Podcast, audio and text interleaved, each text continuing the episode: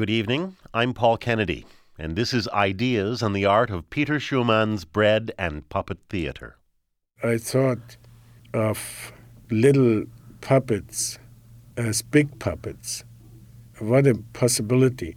I very much thought of cathedrals, for example, and this overwhelming life that you have when you step into a cathedral with all these saints and sculpted creatures that are there. And what a communal space that is by the fact that sculpture is so important in there. Because they're so much like us, three dimensional, and their faces remind us of our grandmothers. And to lift those off and to move them, I think that was one of my first thoughts when I thought of making big puppets and moving them around. Animate the stones in the cathedral. That's sculptor Peter Schumann, the director of the Bread and Puppet Theater. The cathedral he imagined now exists in an old barn just off Route 122 in the little village of East Glover in northeastern Vermont. It's called the Bread and Puppet Museum, and it's a place as teeming with life as any old cathedral. Arranged along its corridors are angels and demons, animals and gods, saints, garbage men, and grandmothers, each with its own compelling presence. A cosmos in paper mache. It's hard to think of a comparable achievement in the annals of modern art, and yet there it sits, remote from the centers of fashion and influence, made of moldering paper in a tinderbox barn, a work at once of grandeur and humility. The displays in the Bread and Puppet Museum represent 40 years of puppet making. Peter Schumann founded his theater in 1963 in New York, and from the beginning he's drawn on the great forms of Western religious art, creating nativity plays, passion plays, masses, cantatas, and oratorios. But he hasn't used these traditional forms in a traditional way. His shows have engaged his own society and denounced the contemporary evils of war, injustice, and political oppression. Tonight, in the concluding episode of a four hour series on the Bread and Puppet Theater, David Cayley examines the way in which Peter Schumann has taken on Christianity and religion generally in his work. Pictures of some of his puppets are available on our website at cbc.ca/ideas. Puppet Uprising, Part 4, by David Cayley. In the mid 1980s, the Bread and Puppet Theater was invited to Nicaragua by a popular theater company there called Mecate. The small Central American country was then embroiled in a civil war, in which the American backed Contras were attacking the revolutionary regime of the Sandinistas. Michael Romanyshyn was one of the four puppeteers who accompanied Peter Schumann. We went and lived in a very small village called San Jose de Masatepe, and we worked with 40 Nicaraguans, mostly men, who were part of this group, and they came from all over the country most of them were subsistence farmers who had been working with Mecate for a number of years and were organized into little theater and music groups. And we lived in this little town. The five of us lived in a little one room house with no electricity and, and an outdoor kitchen. And we had clay, and Peter sculpted this set of big puppets in the middle of town on posts right in the schoolyard. And with this group of people, we, we made like a new kind of Easter show, a passion play. So we performed this play in the town, and the play took place all over town with each station of the Easter play, each station of the cross in a different part of town with a parade in between. And it was also during the during the Contra War, so it became sort of a, a contemporary passion play about someone that had been killed in the in the war. And the funny thing was that they were doing a traditional Easter play in that town, and they, the church was quite conservative and not so happy with our presence there, and they did their own little Easter play. And but for ours, the whole town came out. I mean, it was probably six or seven hundred people living in that town, And it was a beautiful play. It was with a lot of music and parades and these puppets that Peter made there. As Michael Romanyshyn says, the Jesus puppet in this bread and puppet passion play represented a villager who had been killed by the Contras.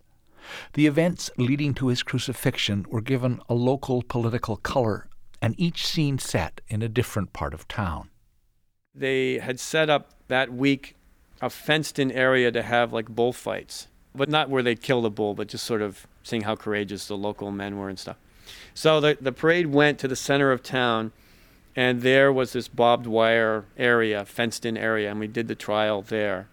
And then there was a big wooden cross that got made. So he gets the cross. And then there was another parade to the uh, crucifixion area.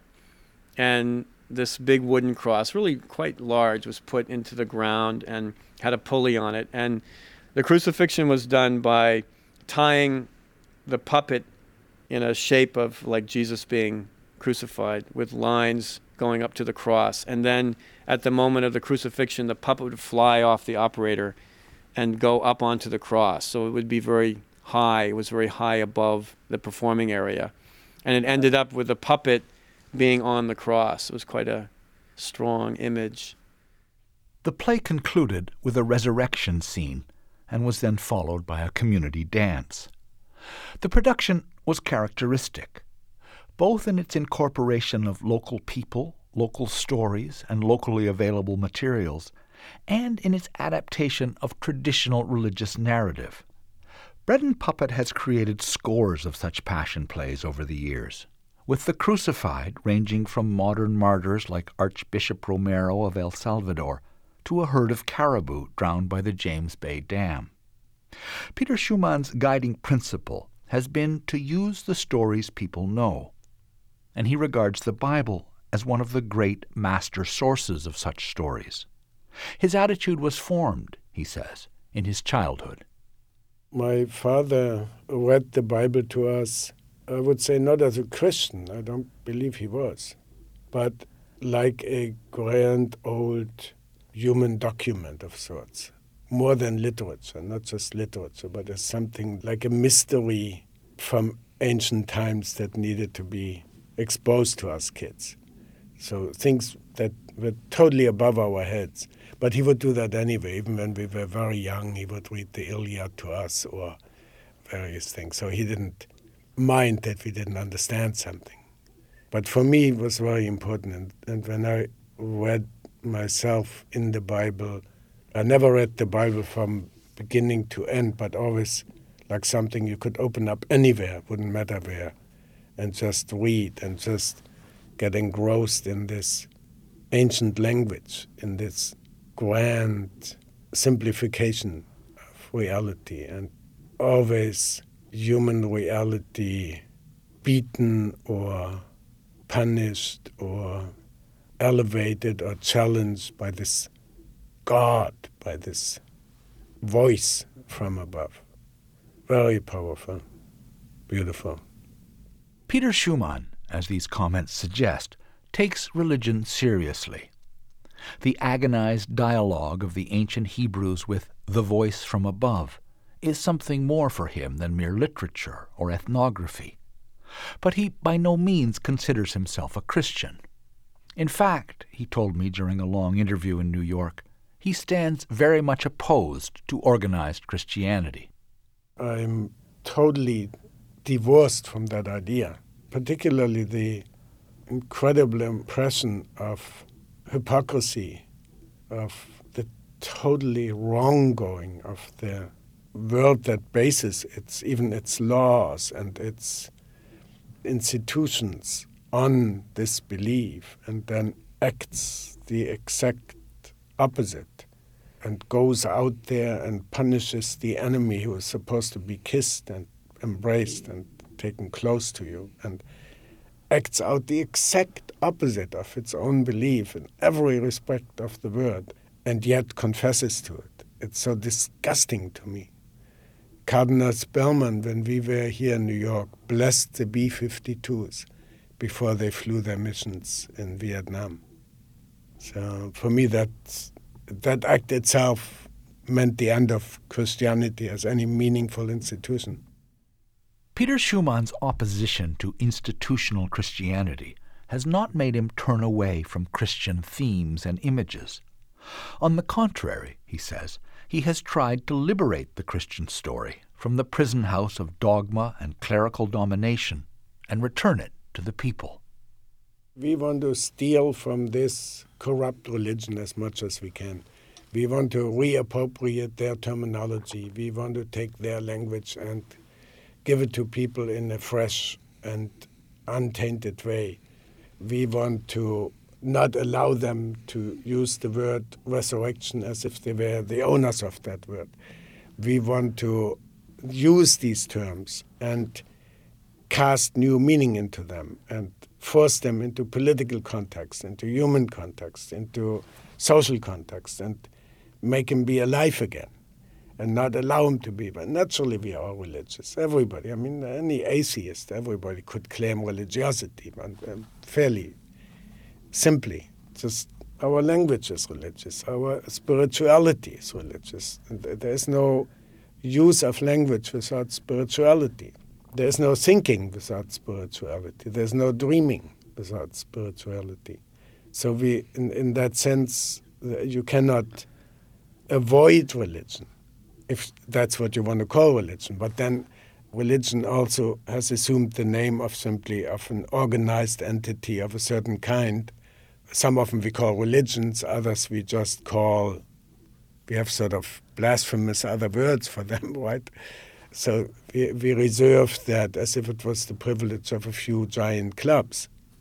And whoever isn't in the club, there's something wrong with us. Peter Schumann, one might say, has tried to rescue religion from religion, to extract the hope, the mystery, and the praise embodied in the Bible from the shell of exclusive and authoritarian belief. He gives, as an example, resurrection, an idea which has played a prominent part in many Bread and Puppet productions. For many years, Bread and Puppet hosted a free outdoor puppet circus and puppet pageant that was called Our Domestic Resurrection Circus. By the time it was finally overwhelmed by its own popularity in 1998, it was attracting upwards of 30,000 people to the Schumann farm in northeastern Vermont. The pageant had a different theme each year, and an ever changing array of extraordinary puppets, but always the same underlying structure as the Christian Bible creation, fall, and resurrection. I asked Peter Schumann about this pattern during a tour of the Bread and Puppet Museum. What does the resurrection express for you? Well, first of all, circular time, springtime, the reality of things in the real world not in our real world. and, and foremost that, but also simply what happens inside people, because drama as a storytelling device needs to have some goal.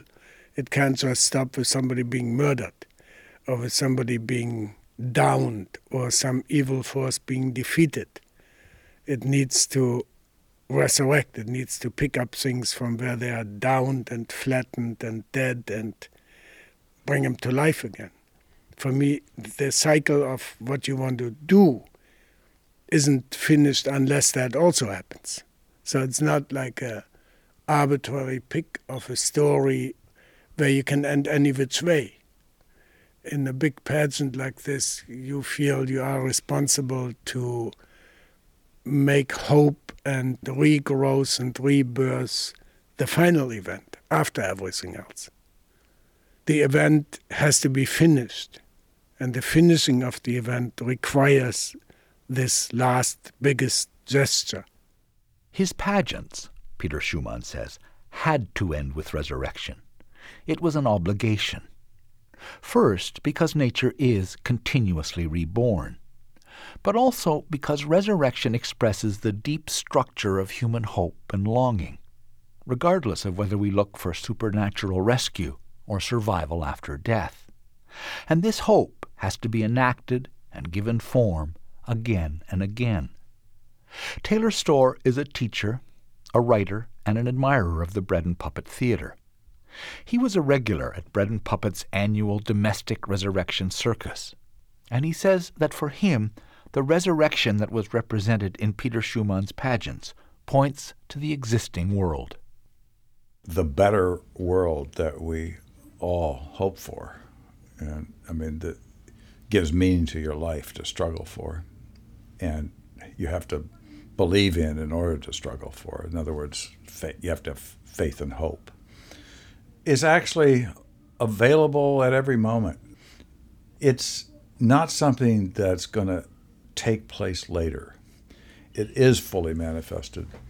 And every time that the Spirit really moves people, that's the resurrection. And it never is final, rather than it's going to be full later.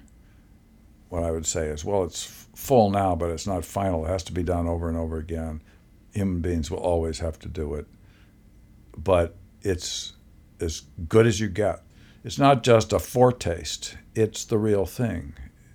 And it will be again the next time.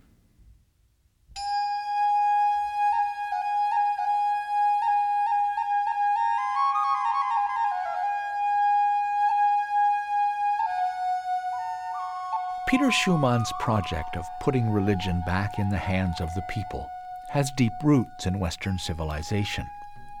Christianity in the Middle Ages and after was a living cultural form and not just a system of belief. It was a vehicle for people's hopes, fears, joys, and grievances as much as it was an expression of a fixed dogma. One example of this religious vitality was the mystery or miracle plays that dramatized episodes from Scripture and were originally performed by the laity in churches.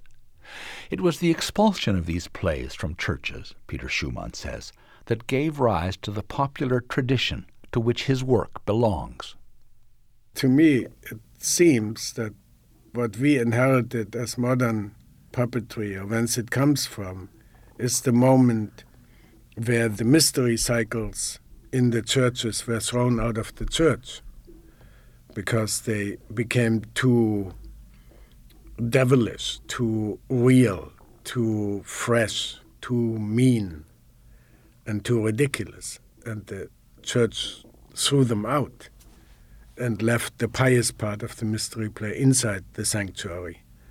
And from then on, the market puppetry started and left all the piousness inside the sanctuary and took the other elements, the politicness of it, and the direct address to the public, and to say all the forbidden things. And that was always an important element in puppetry, since it's outside the official culture. It's not royal, it's not aristocratic, it's not bourgeois, it's always on the other side. It doesn't have licenses. It's very hard for it to get a license to do what it does. The throwing of plays out of the churches, what kind of plays were these? Well, I think when you read them, these gigantic plays that were done in churches of the reenactment of Easter, mostly, more or less. And the more and more elaborateness of that, the more and more puppetry and masks and haven't you heard of Leonardo building gigantic mechanical devices into churches for spectacles, appearance acts, disappearance acts, flying, deus ex machina, explosions, hell scenes, fire, the illusion of fire, all sorts of developments in as part of the presentation of the mystery cycles. And the church closing the door to it all and reforming it and making it neat and keeping it correct, politically correct religiosity inside the church and the incorrect stuff, the fresh stuff outside. Church Christianity after the Reformation became, in Peter Schumann's eyes, a pious shell the exuberant popular energies it was able to contain during the Middle Ages were driven out into the street. Puppetry became one of the new expressions of what Schumann calls the fresh stuff. John Bell is a puppeteer who worked with Peter Schumann for many years and now is a professor of theater at Emerson College in Boston. He says that the expelling of theater from churches during the Reformation is just one expression of a persistent anxiety within official Christianity. We went to a, a museum in Germany, and I forget where, that was all these artifacts, religious artifacts that were sort of kicked out of mainstream, I guess Lutheran or Catholic services in the the 19th, 18th century, you know, post Enlightenment, and it was all like ritual stuff and intense. The stuff you find still in, say, Catholic churches in Latin America, statues of Jesus with the blood and the bones right laid out in a glass coffin and fetish objects and this intense material imagery. That's embarrassing. In, medieval times, there's a lot of anxiety about performance with masks and puppets because the churches are often built on old pagan sites and people persist in dancing and doing mask performance and the pope sort of wants to stamp that out so there are these repeated references to trying to suppress the use of masks in churches and dancing. Spain, interestingly enough, has a special exemption from the Pope, which allows boys to dance in the church. So Spain manages to persist in its use of theatricality in the church. Otherwise, in, in Europe, that stuff is repressed. And I think it has to do with the fact that once people start dressing up and doing puppets, they're tapping into a pre Christian, pagan vibe. And at certain moments in the church's history, this was threatening, I think. Although, an interesting thing is that early in the church, you know, the origin of the word marionette is Mary. The first marionettes were images of the Virgin Mary. And, and creche plays, you know, the essential performance of the nativity is in a way a puppet show you know even in italy you see these incredible creches with artic moving figures and stuff you know so that's central. And jesus on the cross in the in medieval times there were these jesuses and the eyes moved and the head turned you know. Peter schumann does a passion play with a jesus puppet. Well that's really hooking up to basic medieval christian religious stuff. So even though the church was made anxious or nervous by a lot of this theatricality, they also originally used a lot of it. Performances involving puppets or masks made the Christian church uneasy, John Bell says, and they were eventually suppressed. But in every other culture, and in surviving Western folk cultures, such performances remained the dominant form of theater as Western scholars discovered when they began to study the matter.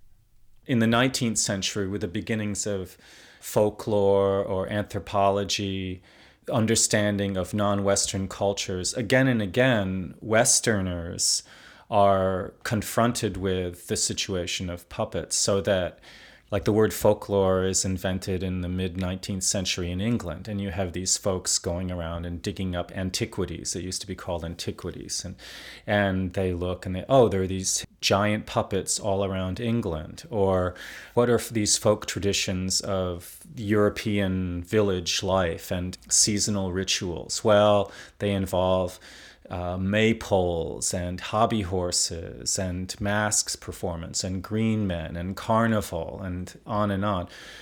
Then when they when Europeans start to in, invent anthropology and they go to Africa or they go to Asia, then what do they find? They find masks and ritual. They find puppets all over the place. Then you get someone like Nietzsche writing The Birth of Tragedy, and he's writing about Greek tragedy and trying to rediscover that. And part of what he's writing about is a ritual performance with masks. Modern puppet theater, according to John Bell, is the inheritor of this tradition. At the Bread and Puppet Domestic Resurrection Circus, puppets and masked performers played to an outdoor audience seated in a natural amphitheater, a situation resembling the ancient theater of Dionysus which Nietzsche studied. Puppet theater may seem marginal to contemporary theater goers, Bell says, but it is actually the modern actors' theater that's the exception. Every culture has mask theater, puppet theater. Not every culture has a performance tradition where there's a building, and inside the building, you know you paint it all black or you have a proscenium arch and you have lights and people come in and pay uh, money and they sit down and you perform a, a realistic drama where the conceit is that we're watching an exact duplicate of a room in somebody's house where a drama takes place. That form of theater is really a narrow tradition. If we talk about someone out on the street with a puppet and a mask and dancing and talking about religion and politics, you find that in Africa, you find that in Asia, you find that in European pop folk traditions, you find that in Native American traditions, you find that everywhere. So our minor little form of puppet theater, which is so, you know, not even developed enough to be properly recognized in today's Boston Globe, that's really the world theater tradition.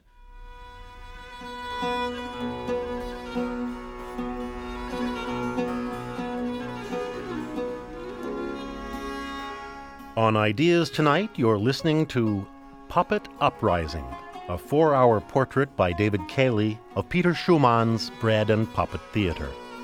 Photographs are available on our website, cbc.ca slash ideas. Puppets and masks, John Bell says, possess an ancient and universal connection with ritual and religion. Religion including Christianity, was performed as dance, drama, and song, and these performances were wild, living expressions, like the mystery cycles Peter Schumann has described. To reinvent this fresh quality and to reclaim religion for the contemporary imagination have been Schumann's aims, and it is in this sense that he can be said to have created a modern religious theater. His achievement is visible first of all in his puppets. There seems to be no other and no better word than holy to describe the aura of many of the faces Schumann has sculpted. He described for me what he thinks his sculpture does. It takes that face, and by stilling it, it makes something in that face very, very big. If it would only be the actor playing that person, it would only be a duplication of the same thing. But in the case of the sculpture doing that, it's not a duplication of the same thing. It's a much larger thing. It makes the face holy. It's just one element in it. It's stillness. It's the holy self of that self. Why holy? Because of that possibility in that self to be whole and to be holy. And in sculpture, it is that doesn't do any harm or wrong or evil or not even the possibility of it. The faces Peter Schumann speaks of can be seen in the Bread and Puppet Museum, where his puppets are collected and displayed. It's in an old barn on his Vermont farm. We toured the museum together, and he told me he had conceived it as a paper mache cathedral, which for him means a space where things can be truly what they are. They are a place where human beings can feel truly at home, not like they are at home, but where they're at home in the real community of everybody else. And it's a place of non purpose. It's not a place like home where you have to sleep, to eat, to prepare the meal, to fight poverty, to do nasty things, etc. But it's a place where that's absent. So you are only in the community of people who are either ready to die or have just been born. And this is similar. It's the whole representation of animals and people and spirits that belong together. They're all here.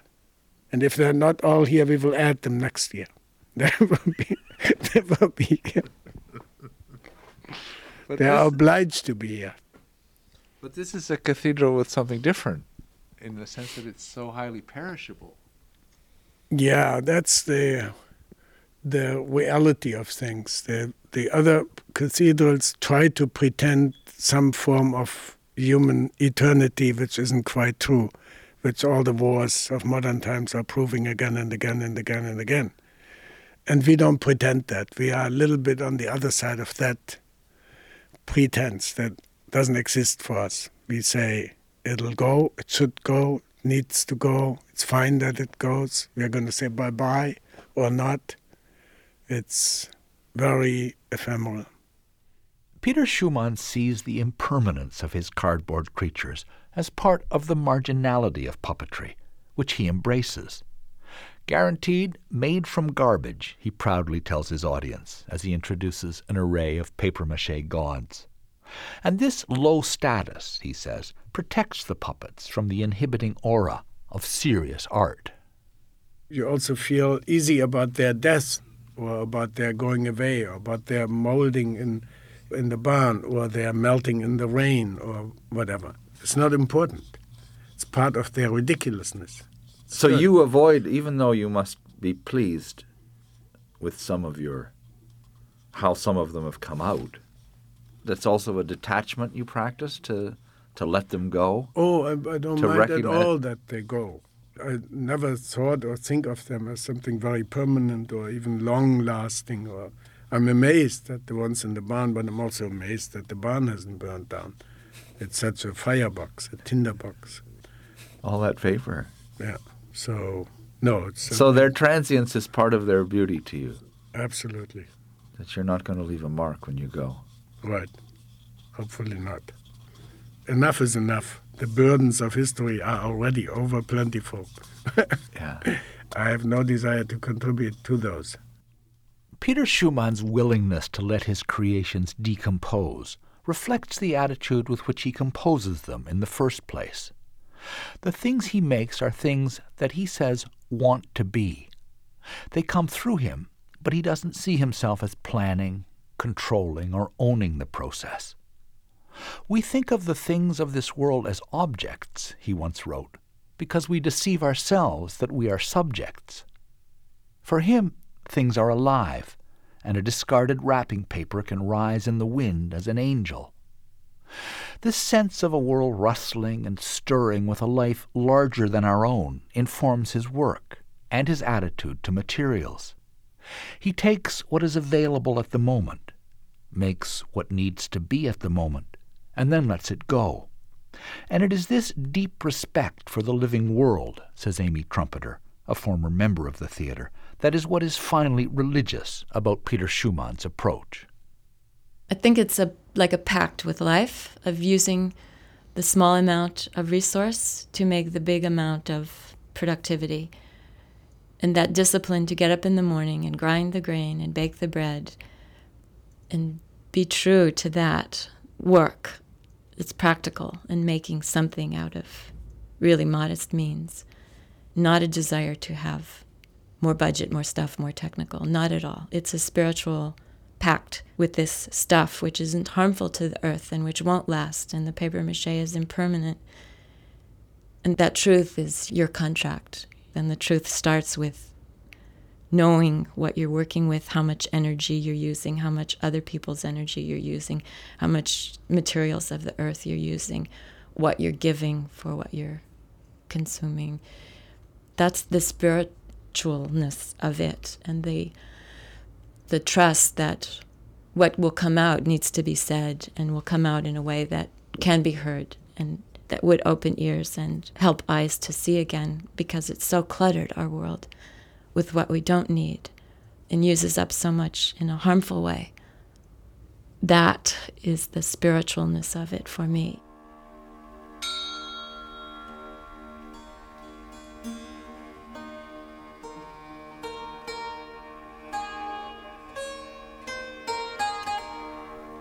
Peter Schumann treats his art as temporary, as something arising and subsiding within larger cycles of nature and time. And in this respect, I think, he shows a revolutionary difference from our existing museum culture with its view of art history as an endlessly projected series of monuments. The same attitude is expressed in Schumann's insistence that the purpose of his theater is to devise performances that fit the necessity of the moment. When he started a dance company as a young man in Germany in the 50s, he wanted to demonstrate what he called moving in the right way. When he began his theater, its mandate was to say the right thing for whatever occasion a given play was created for. The performance of such fitting gestures is also one of the functions of religion, but it is a function at which Schumann thinks that churches often fail, because they are too pious, or too officious, or too authoritarian. He found an example of how he thinks things should be done when he gave a workshop at a Taoist temple in Taiwan a few years ago. It was on a hill on the bottom of a holy mountain where people went for pilgrimages, in a very beautiful central place in Taiwan. Giant stairs le- leading up to this wonderfully built temple, surrounded by dragons and religious stories carved in wood and painted wonderfully. In the central temple part of it, hundreds of gods and an earth goddess in the middle, all gods with caps, which we imitate, nightcaps that get pulled over their eyes so that they can sleep, and then in the day get taken off so that they can be awake. We had to attend a service in the temple because we were there at a bad season where there was violent storms and rain and wind and so on. So the priestess suggested that we must pray for good weather for these performances. And we did. And we went in there and knelt down and she lit things and she hit the cymbals and the attendants of her uncovered gods and whatever they did. And then we had good weather. it was quite fantastic in the bad weather season. And I was there at times when they had more public services for other reasons or occasions. And similar to the Russian Orthodox service, it had a, such an atmosphere of they just did the right thing in there. They brought their babies, they smoked their cigarettes, they gossiped, they could do anything they wanted, like they do as pedestrians in their street or at home and yet they were participating heart and soul and mind with what the priestess and her companions did there for them. And as in the Russian Orthodox Church, where the bringing of the light into the church, the church being closed, the knocking at the door, the opening of the door, the bringing of the light from outside to the inside, and from that source of light lighting all things. All of this is already holy. Never mind how the people behave. In an Episcopalian church, the priests have to dress very neatly and, and behave very nicely in order to believe anything. In an old Orthodox church or in this Taoist thing, people can spit on the floor. It doesn't matter. It won't disturb their connection to the creation of light or to the opening of the space by properly opening the door at the right side at the right time after knocking sufficiently, and the priest saying, Yes, he's risen, and opening the door for them. So it seems to me it's not the particulars of these religions, it's the, the need in us that makes it, which is not outside of our commonness, of our ordinariness. And all of this goes into that holy place and the light gets produced in front of it.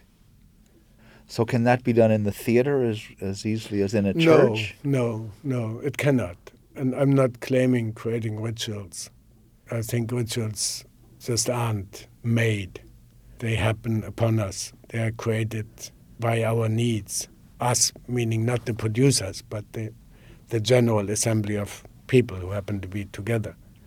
In modern theater, one talks a lot about ritualistic and ritual and so on. I find that quite fake. I find that very similar to what I feel in the Episcopalian Church as fake. Theater cannot create rituals, Peter Schumann says, but it can reach for the right gesture within its own performance. The show I saw in New York, during the time we were recording the conversations you're hearing tonight, concerned the protests that occurred during the meetings of the leaders of the G8 countries in the Italian city of Genoa in the spring of 2001. During those meetings, protesters were beaten and one was killed by police. The play didn't try to represent these events, but instead transformed them into surprising sounds and images. The shooting of the protester was enacted by Schumann clicking two small stones together, making the report of the gun real by reducing it to the tiniest of sounds. The oratorio, as Schumann called this piece, ended with the company at a table, solemnly drinking to the accompaniment of an old Georgian folk song. That oratorio at that moment, to my mind, has the need for that ancient Georgian festive song, which is for an occasion of sitting and drinking. This ancient world has to be present somewhere in this, because we only have the modern world. So for me to all of a sudden have the ancient song there and to act properly and respectfully vis a vis that song, to sit down and take cabbage leaves and pour water in them and drink out of them, is a simple thing. It's only a little thought. It's not trying to establish something which then we propose to the audience, please go home and do that. We are only saying in our oratorio, we need to sit down at that point and sing an ancient, ancient, ancient song of drinking and of eating. Ritual would mean a proposal for everybody to join in or to come next week again or next day again and so on. We are not doing that. But on the other hand, it creates and shows a formalism that people can understand as useful in their lives, to understand doings of things as in need of a formalism that makes them communal. Peter Schumann's Genoa Oratorio shows its audience a possibility, a potentially useful formalism, he says. This is also how he views the larger purpose of his theater it doesn't prescribe rituals, but it does provide a kind of prototype or vehicle for unformed collective aspirations. It's an attempt to give form to a culture that doesn't have a form, a culture that isn't, where the upsetness against the culture doesn't have a form. The culture has a form, but that form is a corrupt, useless bulk of stuff. Whereas the human drive and strength and energy excluded from those culturally existing forms want to be and they need form also. And I think what we do is an attempt to find that form, to find funerals, to find ways of coming into this world, to find how to be in the world as protester, how to insurrect against the government, how to insurrect against the culture, how to topple the government, how to topple the culture, how to establish possible real forms of government and of people living together and being together. So that yearning in people needs form. One of the examples Peter Schumann gives of this reaching for proper cultural forms is what he calls finding funerals. And at the Bread and Puppet Farm, in the pine woods that stretch above the field where circuses and pageants are performed, one finds a collection of small wooden houses built in memory of puppeteers and friends of the theater who have died. Each of these shrines is custom built and decorated with reminders of that person Spirit houses, they seemed to me when I first saw them, more personal and more satisfying than tombstones. Each house has been dedicated by a gathering of friends. The funerals that I have attended proved to me a society that doesn't have real commemorative services. And I always understood our theater to be a, a funeral institution to be an institution that can provide proper services for people who are sad or for people who are about to die or for people who have died and for the rest of us therefore need to be commemorated. So uh, to provide that service in our herd state of human community is a function of our theater. Now, how would you reconcile what you just said with the earlier statement that you're not providing rituals? The commemoration is freewheeling. It doesn't force people to do it a certain way. It usually opens up for them to have to invent that way at the moment where we do it. In the case of a theater piece, that's limited. But when we do a real one for Mabel Dennison or for the other people who died last year in our pine forest, where we have the commemoration places for them, uh, then it's all the elements we can pull together. It's the singing and the parading and the speaking that people wish to do and the beauty of the space and seating people into the pine forest with their screaming children. It's not a ritual. It's a very open form where people contribute immediately into it or can change it immediately as they partake. Peter Schumann is speaking here about private gatherings of the Bread and Puppet Company and its large extended family of friends and former puppeteers. But he also says that it is part of the public work of the theater to invent more satisfying ceremonies and services than those that presently exist. And this, for him, demands a rebirth of popular religious vitality and the courage to invent new gods. These are the gods that are presiding over the insurrection mass. They are small, paper mache, guaranteed made from garbage. And they are the exact opposite of our monotheistic super gods, of our monocultural superculture. And I will now introduce to you each of these gods. The occasion is a performance of what Peter Schumann calls an insurrection mass at New York's Theater for the New City.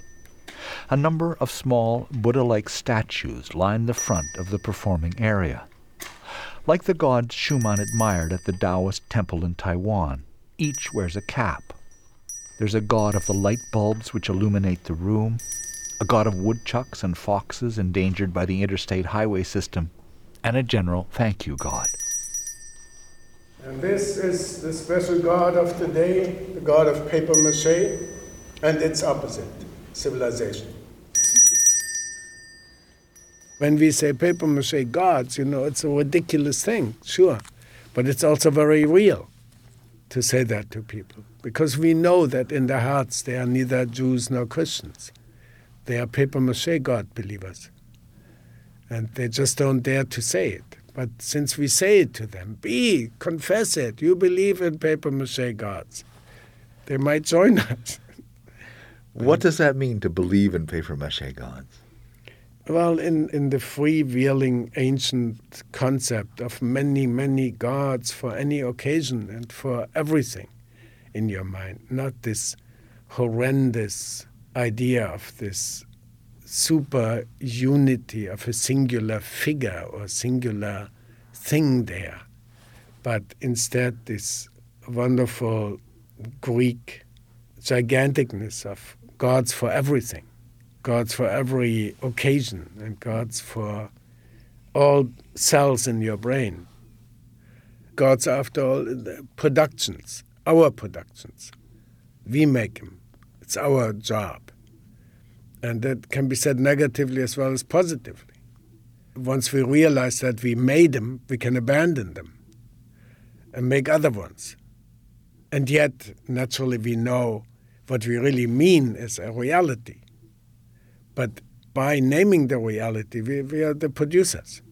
We made this wonderful Jesus sky there with the, with the bearded fellow in the middle and pulling up the Mary and the Jesus to the two thrones on the side. It's very valuable for societies to have picturesque beauties up there, elegance, wonderfulness. Whether it's changing the gods or toppling the government, as he suggested earlier, Peter Schumann speaks with a prophetic assurance that has resounded through his work for 40 years. Its foundation, it seems to me, is his profound sense that it's now or never for our fast decaying civilization. His message is resist, wake up, dare. We are living in a world which we don't have to submit to, but we can stand up against it. We can do that. We don't have to only dream about it. But there's so much in people that wants to be. I mean, what's tourism? What does the tourist go? The tourist goes out away from his own life to see that ancient life that his industry destroys. But if the tourist would realize that he can't be a tourist, that instead he must live that life. That the tourist must live the ancient life he now only consumes is one of the great convictions underlying Peter Schumann's work. And not just the tourist, who stands here, I think, as a figure for an entire civilization. A civilization which appears to Schumann to be pursuing a mere shadow of its lost life. But that ancient life, he thinks, is still there, growing wild and capable of resurrection. His art demonstrates the possibility by its originality, by its abundance, and by its devotion to communal rather than commercial demands. Today, at age 68, Peter Schumann remains extraordinarily vital. He's still touring, still making puppets, still baking bread for all his shows, and still leading parades on his 12 foot stilts. Look for him. The best may be yet to come. I want to do bigger and very different types of shows. I just don't know yet how and when. So when, when we invented the mass a couple of years back, I thought, oh, now we got some form that we, you know, as if that was our final thing there. But in uh, actuality, I'm looking for, and I can't describe it, but it's something very different. So there's so, more to come. Yeah, definitely. God willing. Yeah, yeah. Inshallah. All right. Thank you, Peter. Oh, you're welcome. That was a that was a pleasure for me. Good. I'm glad to hear that because then it makes sense.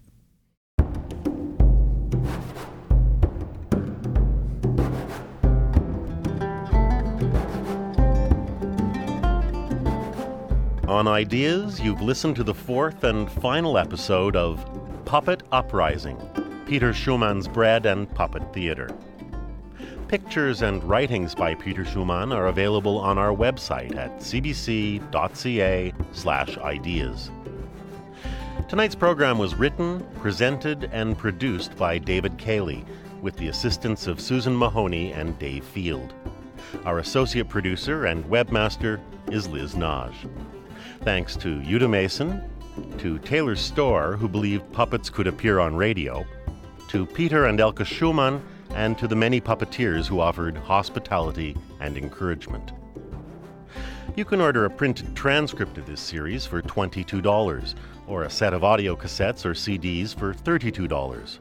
Write to us at Ideas Transcripts, Box 500, Station A, Toronto, M5W1E6. Or call 416 205 7367 and order by credit card. Please allow four to six weeks for delivery.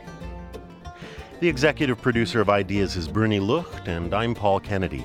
Coming up on CBC Radio 1, the hourly news, followed by the Arts Today and Between the Covers.